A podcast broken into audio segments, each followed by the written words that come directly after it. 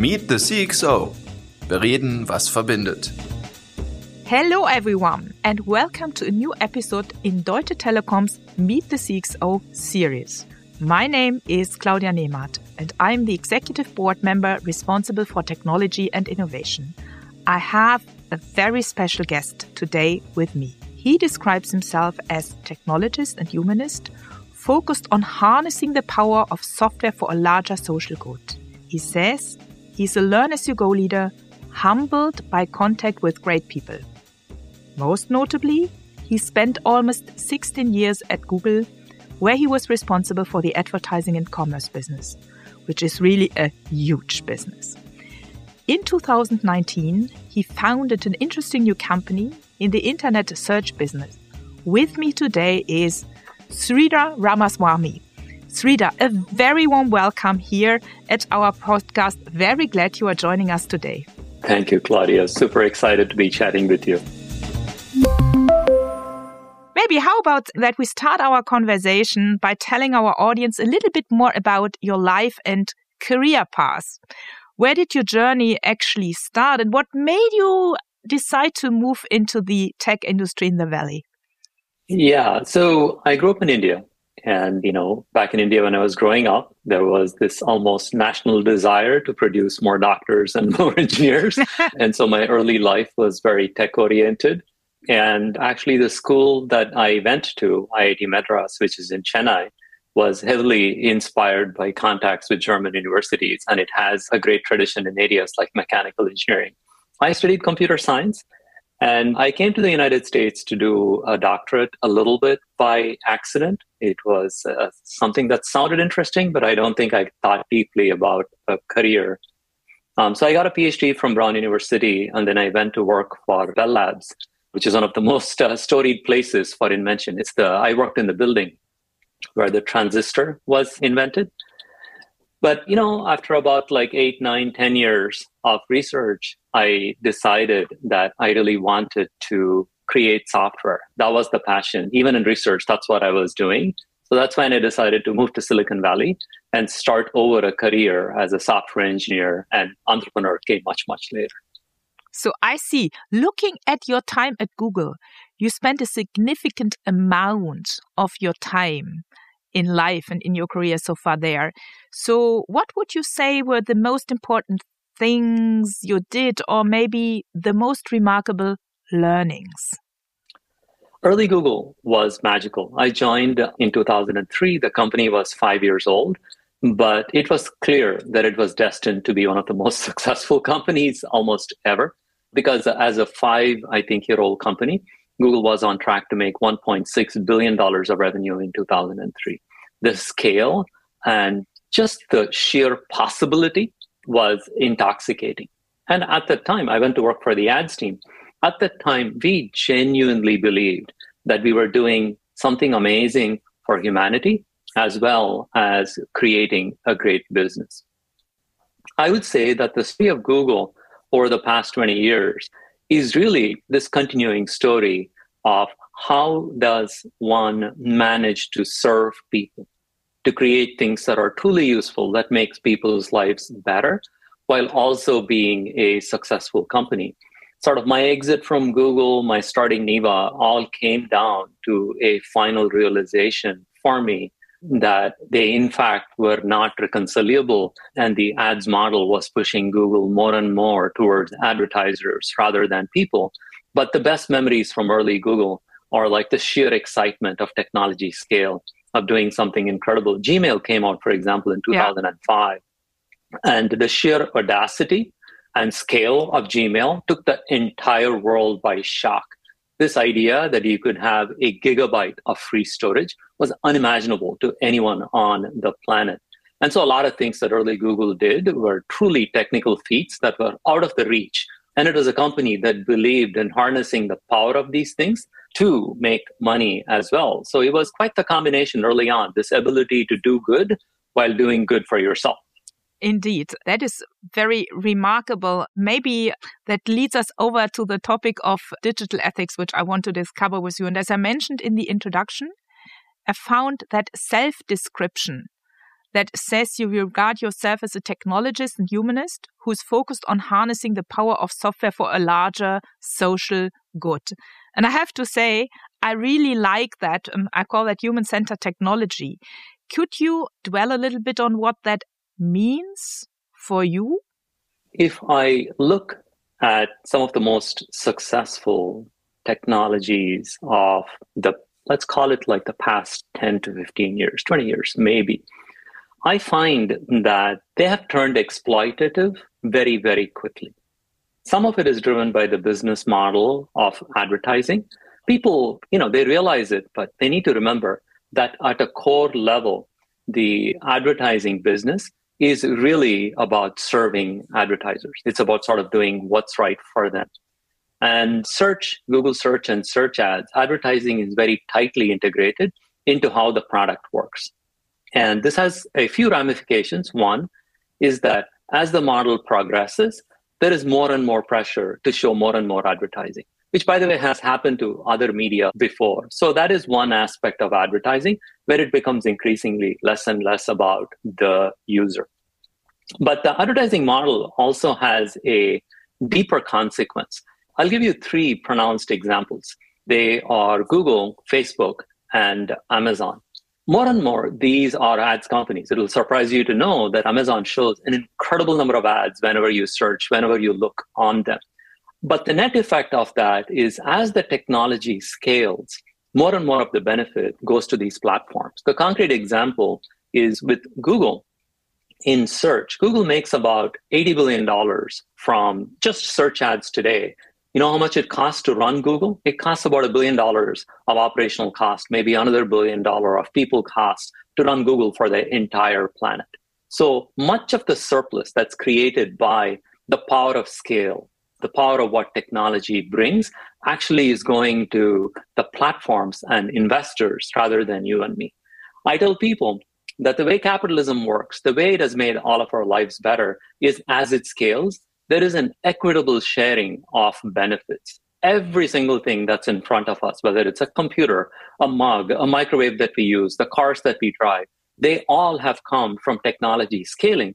But the compact, the agreement that we've always had with capitalism and technology is with scale comes this more equitable sharing, which is cars get cheaper, they get better.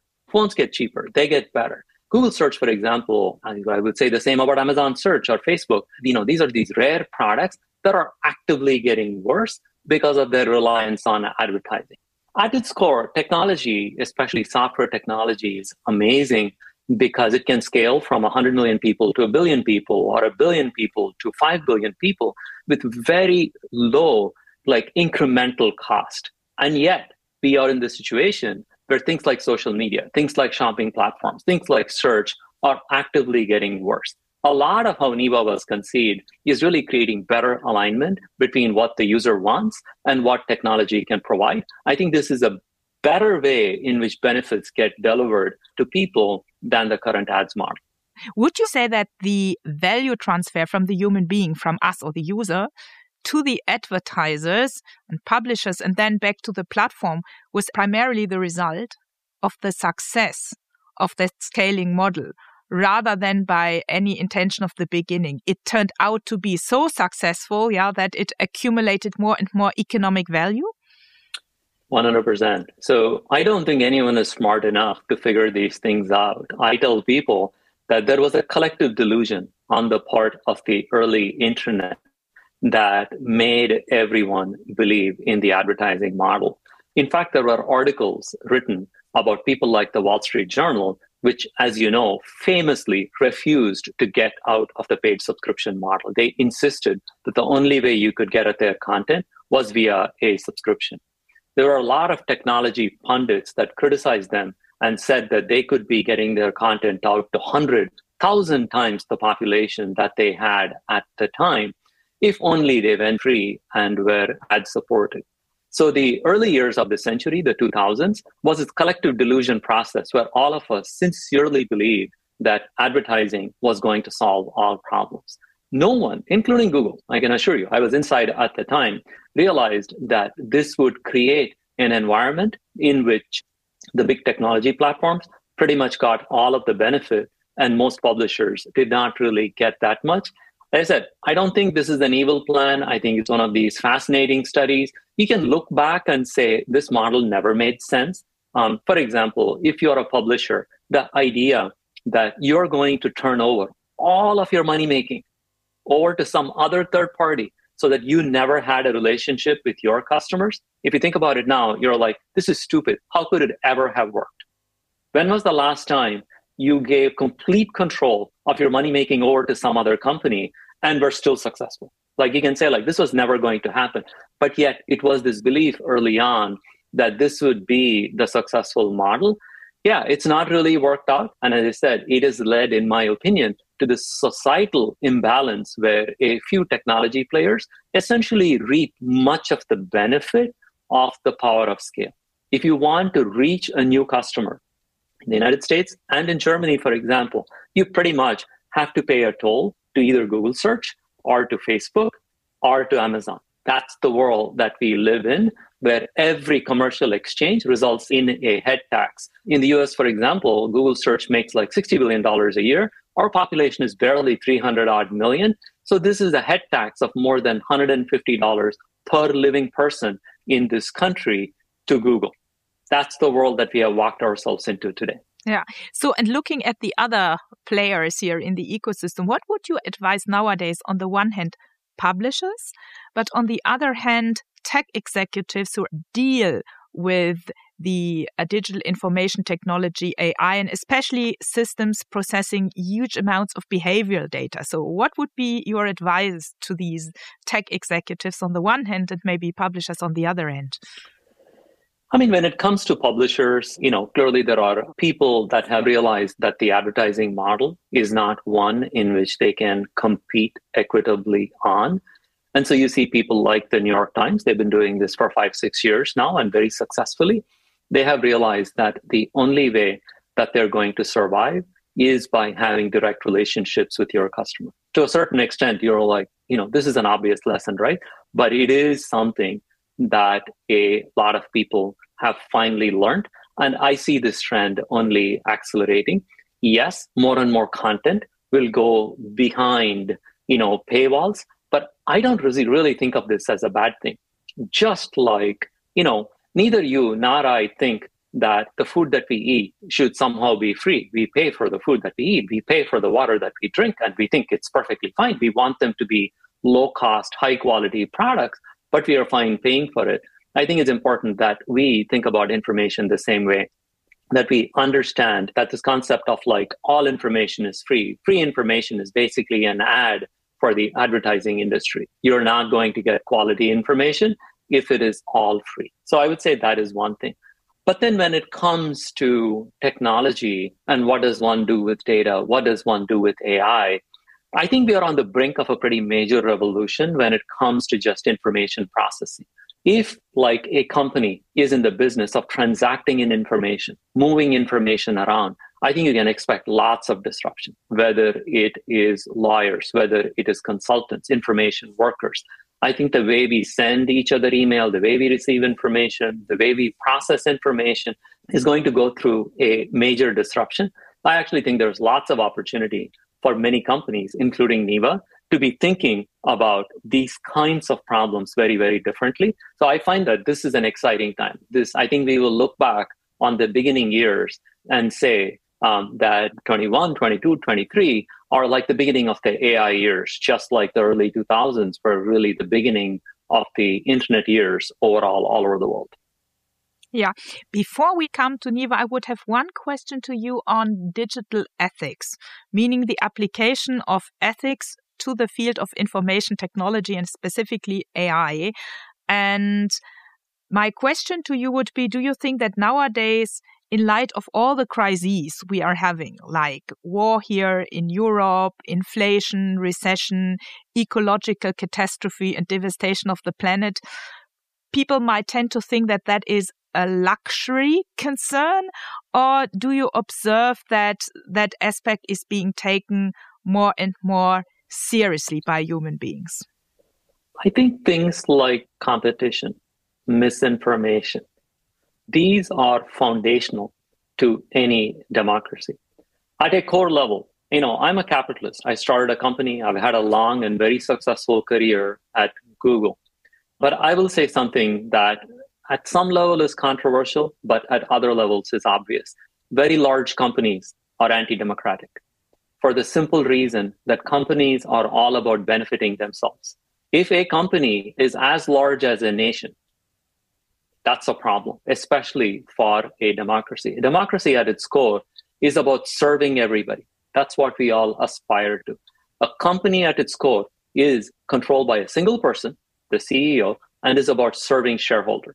So I would say, regardless of all of the problems that we have, it is really important that we understand, and there is a realization in the United States, Europe has been ahead, but it needs to be more decisive that monopoly power is inherently anti democratic. That is point number one. And then when it comes to things like misinformation, we need to understand that there is a misalignment between the ad supported business models which is really about getting more and more attention because the more attention you get, the more time people will spend on your site. The more time people spend on your site, the more ads you can show. And most companies are pretty simplistic in how they think about things like monetization.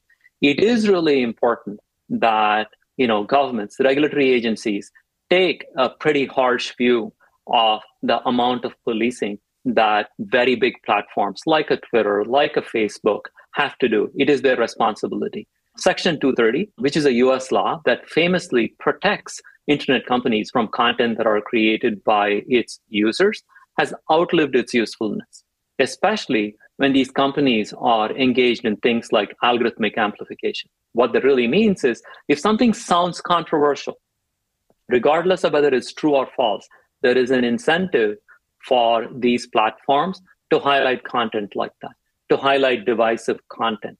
You know, from like a European perspective, I would say Section 230 needs to be rethought. It's the same in the US. But to me, these two points of these platforms are large enough that they have a larger responsibility to society, but much, much more. Competition really matters. The more competition that there is, the better sharing of value there will be between citizens and companies. These are two important things that are going to be true regardless of anything else that's going on. Sridhar, by the way, my personal viewpoint is I completely agree with your two points.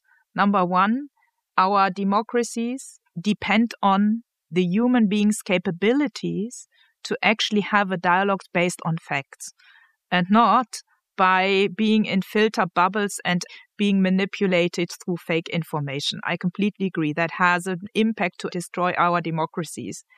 And I also believe as a matter of fact, always absolute power at some point in time is always bad for any democratic process, whether it is a surveillance state or what you can call surveillance capitalism. But that's more a fundamental personal belief. But I think the manipulation you are describing is indeed an issue. And at least here in Europe, people are getting more and more behind that topic. By the way, I recently had here for our audience also conversation with a famous author who said human beings should have the right not to be manipulated as a basic right. And so, yes, I absolutely see what you are saying here. Maybe talking about your new company, Neeva, your current business. You set it up together with Vivek Raghunathan, who previously uh, was working for the monetization business of YouTube in 2019, as I said in the beginning. So, can you explain what the difference between the Neeva search engine is and the typical search engines we have otherwise? Yeah, so Vivek and I started Neeva because we wanted to take search back to its roots and create a search engine that was all about users. Our strong position at this point is that people like Google search have become a product for advertisers. It has become a money making vehicle for Google and not really a great daily use product for you and me. Both Vivek and I love search. We turn to search pretty much for everything, whether it is news, whether it's a product that we want to buy, or God forbid, we have a headache and we don't quite know why, or we are stressed out about something. It is a deeply, deeply personal product. So we created Neeva with the user as the first and only focus. This means that when you look for a product, we make it really easy for you to learn about the product, to read reviews about the product before you decide you want to buy it. When you look for a health query, we make it easy for you to find authoritative sources of information. When you look for news, we make it easy for you to find news from your local newspaper, from your subscription. It is a search engine that puts the user first. And as a natural consequence of putting the user first, we don't show any ads. We don't show any affiliate links. We don't play any games. We remember no search history by default that is turned off. And so here is a product that you can use worry free. The product is also a freemium product, meaning that the base tier is free for you to try, free for you to use. We do offer a subscription product. That is our business model. Our customers pay us. But in addition to getting Neeva Premium Search, you also get additional benefits like a VPN, like a password manager, which we provide in partnership with wonderful partners like Dashlane. All of this is really easy for you to try and see for yourself. You just go to neeva.com, try a few searches, maybe install our app or extension, and get going from there. You're positive that you will be delighted by our product. Yeah. So if I look at many human beings and hundreds of millions of human beings who got used to for free digital services. Of course, we all know that nothing in life is for free. We pay in a different manner. But do you think that enough human beings are willing to pay for services. Because on principle human beings are saying they want privacy they don't want to be tracked they want to have things which are ecologically healthy. But then when it comes to the willingness to pay for something somehow the real behavior changes. What makes you confident in the end that human beings are willing to pay for it well, there is example from other areas. Uh, Kape, which is a European company based in London, which sells this product called ExpressVPN, has 7 million paying subscribers.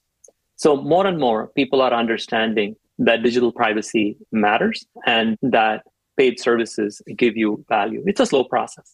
But what we are also betting on is that we don't need, you know, hundreds of millions of paid subscribers to create a very successful company.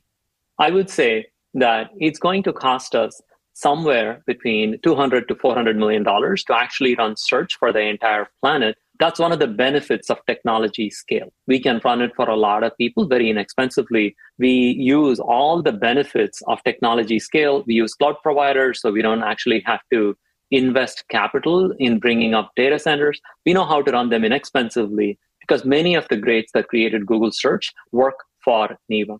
So I would estimate that we can be cash flow positive with even something like 5 to 10 million paying subscribers, which is a small number compared to what has been done before. Of course, one of the benefits of the subscription model is as you gain subscribers, you're going to go back, invest into the product to make it much better. So, getting people over that mental hurdle of I can do something about my privacy, which, as you point out, people say they're worried about privacy, but they often do not take any action. So we're in the process of creating a better and better product that is free to begin with, that removes a lot of that risk. And honestly, the biggest hurdle that Neeva faces in becoming a successful company is getting more people to try it.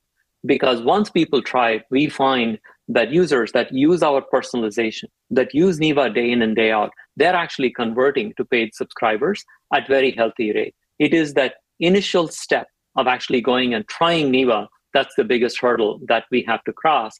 And this is one of the benefits of like a technologically aligned company at relatively small numbers, 5, 10 million paying subscribers, we can actually be a pretty successful company that can keep going at search for a very long time. Yeah, you recently launched in Germany. So, what is your on the German market or maybe the European market compared to the US market? This has been a fun surprise for us. You know, we've been in the US for something like a year and three months. We're still a pretty young company, but we launched in Germany, France, and UK last month, actually. And honestly, Claudia, I was blown away by how well the product did. We did 10 times as well in just these countries in terms of the number of users that signed up to you know download our extension or downloaded our app or set up an account compared to the US. And I realized, especially speaking to people in Paris, speaking to people in London, that they care a lot more about privacy and they're a lot more concerned about the absolutely dominant 90 plus percent position that Google has. we were so excited by the results that we are now making plans to expand more pretty quickly. We want to launch in Spain and Portugal next. You know, so there's a lot of excitement about creating the product for more European users. And so far, it's been a very, very positive experience. And as I said, we are a young company. The product is just getting started. There's a lot more that we can deliver. In many ways, it feels like the European market is far ahead of the US when it comes to things like privacy and worries about just how dominant Google is. I see. So maybe moving a little bit more into the future because I'm curious on some of your perspectives there. What do you think going forward?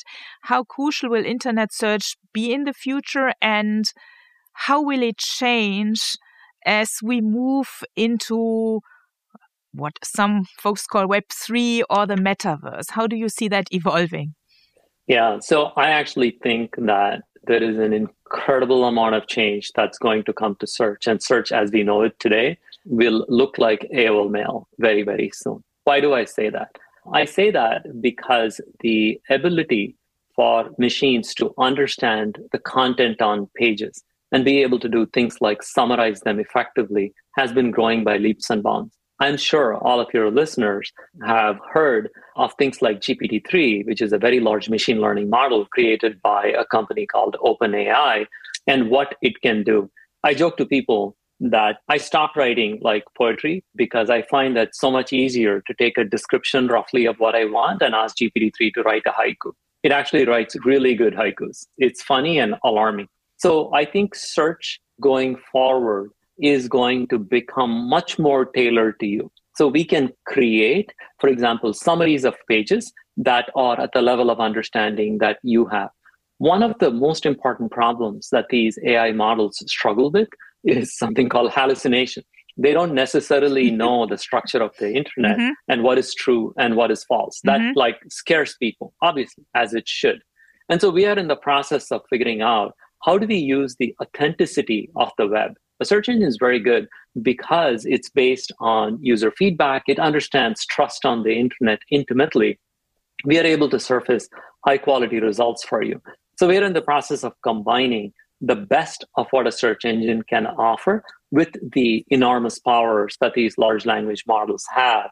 And you're going to see that over the next few months, we're going to be creating great experiences that make search more visual, more consumable, much more tailored to you. So I think there's a lot of exciting stuff that is coming when it comes to the core search experience. This is also the time when people realize that more and more interesting content is in places like Reddit, which has a lot of user generated content, not just user generated content, but content that other people vote on. As you know, most people, especially journalists, are beginning to get their news from Twitter by following people that they know because that's become the place. Similarly, for a lot of fashion or even cooking queries, people are turning to TikTok because there's a lot of really engaging content being created there. So I think the world of information is changing very rapidly and search as we know it is going to look very old and very antiquated, like within the next couple of years. So, beyond search, if you look at the amazing evolution of pattern recognition and machine learning and its capabilities to complement our human capabilities, what is your view on the future capabilities of human beings that will be very important when we are, so to say, supported by all these phenomenal machine learning and algorithms. What do you think is it what will be the things humans will master in addition to these wonderfully complemented capabilities? I think similar to how we don't think twice about using a word processor or a document, you know, like let's say Google Docs, to write documents. Most people don't really write things on paper anymore. They understand that there is a lot of benefit to be had by iterating. So, for example, I have a process. I write outlines in docs. I share them with people. We talk it over. Then we figure out how to expand. But these are all things in which technology is aiding us. I think every information function in the future is going to be using more of these. If I get a long email from somebody, for sure, there's going to be a machine learning model, there's going to be an AI model that will summarize the salient points of that email. And as I start replying, just like you know gmail now sometimes makes recommendations for sentences i think there are going to be a set of bullets you know with sentences that will tell you how best to respond to that so i think there's going to be more and more of this coexistence of what humans can do with what ai can do i think some of the rote things that we do where we cut and paste information from like one email or one form over to some other form I think that is going to be changed in a big way. Similarly, I'm sure you deal with a lot of legal documents. I do as well. Hopelessly arcane. I think like the power of AI to summarize these things so you get to the heart of what is important, but also meaningfully change things. So if you look at a piece of text, maybe the AI is also going to tell you these are the five cases that have been litigated on that piece of text. So you can be more cautious about what should be there or what should not be there. So I think every information exchange function is going to be disrupted in a pretty big way. This also will raise troubling questions about authenticity. What is human output? And that obviously is going to become tricky. I don't think it removes the need for originality and creativity. I don't think we are yet at a position where, like a short story written by an AI, is infinitely more enjoyable than one that is written by a human. I think it'll have its own color. If you look at other areas like chess, for example, where by now it is acknowledged that computers will beat human players pretty much all the time. They have too much computational power. They just know too many things. That does not mean that we don't enjoy games that are played by Magnus. So I think there is that human element that we will continue to like, but I think there's a lot of disruption coming. The scary part is um, all software engineers all information workers so far have been assuming that their jobs are not really disruptible. That's a fundamental belief. I can assure you, software engineers, until like two weeks ago, thought they were irreplaceable until the like the recent weeks of layoffs. Honestly, they're like, ah, ours is the one profession that is not going to change. I actually predict that what happened with like say the US auto workers in the 70s and 80s where all the factories moved to Japan and elsewhere is actually going to happen to a lot of information workers. So I do think that we are looking at a decade of disruption to areas that we previously thought were like, you know, completely defensible. This might also apply to government bureaucrats. So I don't quite know where all of this is going to go, but I think there is a lot of disruption coming. Yeah, I agree. I see us more as like the ones who are connecting the dots, who are the conductors of different pieces. And uh, finally, as the ones who actually need to put the empathy and the ethics in place while we are connecting the dots and coming to conclusions. But anyhow, I'm coming to my last question, which fits to what you said before, Sridhar. How optimistic are you about the future? I'm optimistic about the future. I think the world that we live in today, until Ukraine, we didn't really have major wars. Through the aftermath of the Arab Spring and things like that are problematic, but I do think that we are living at a time of exceptional peace and prosperity overall. But I think the important thing to also realize is that the values on which these things have been founded, which is democracy, a society that is getting better for everybody, not just for a select few. I think we all need to understand that those things are at siege. I find that a lot of technologists are libertarians who basically assume that all of the good things that come from government, whether it is just protection for their property rights or disruptions, they take everything for granted. So I think we need to understand that, you know, things like an equitable government, a fair government, democracy are things that we all have to work harder to preserve because that is not necessarily the status quo. But when it comes to technology, I think we all need to also understand that technology is a tool. It absolutely can be used to manipulate all of us. And so we need to be thinking a lot harder about our relationship with technology, where it delivers benefits, and where we are just being manipulated. I think the more conscious actors we are, the better that we will be. I'd also say that at this point, governments more than ever before have an important and meaningful role to play in shaping competition. Governments are not going to figure out where new jobs are going to come from. But they can figure out how to make sure that there is competition. Over the past 50 years, there has been this very distressing trend to assume that companies and rich people can fix all problems. And if there is anything that Twitter is showing us, hmm, not so much. And so we need to understand that the institutions that we trust have a role to play in shaping our future. We have a role to play in shaping our future. I think it's really the combination of these things a more active citizenry, a realization that the things that we value, like democracy, are not a given, and the role that governments can play in encouraging competition. I think these are all important things for us to remember. But if we remember these and act on these, I actually think there is very little reason why we cannot be headed to a better place, to a more prosperous place than where we are today.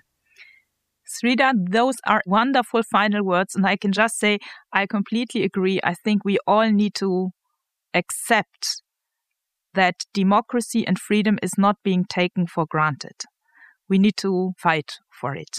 And also, we all need to understand that we can leverage technology for good, for humanity, or for any other purposes. And whatever many people can do to help us fight for democracy, freedom, and a good cause, that would be a good conclusion from that wonderful conversation. So, thank you very much for being my guest today, Sridhar. Thank you, Claudia. This has been a delightful conversation.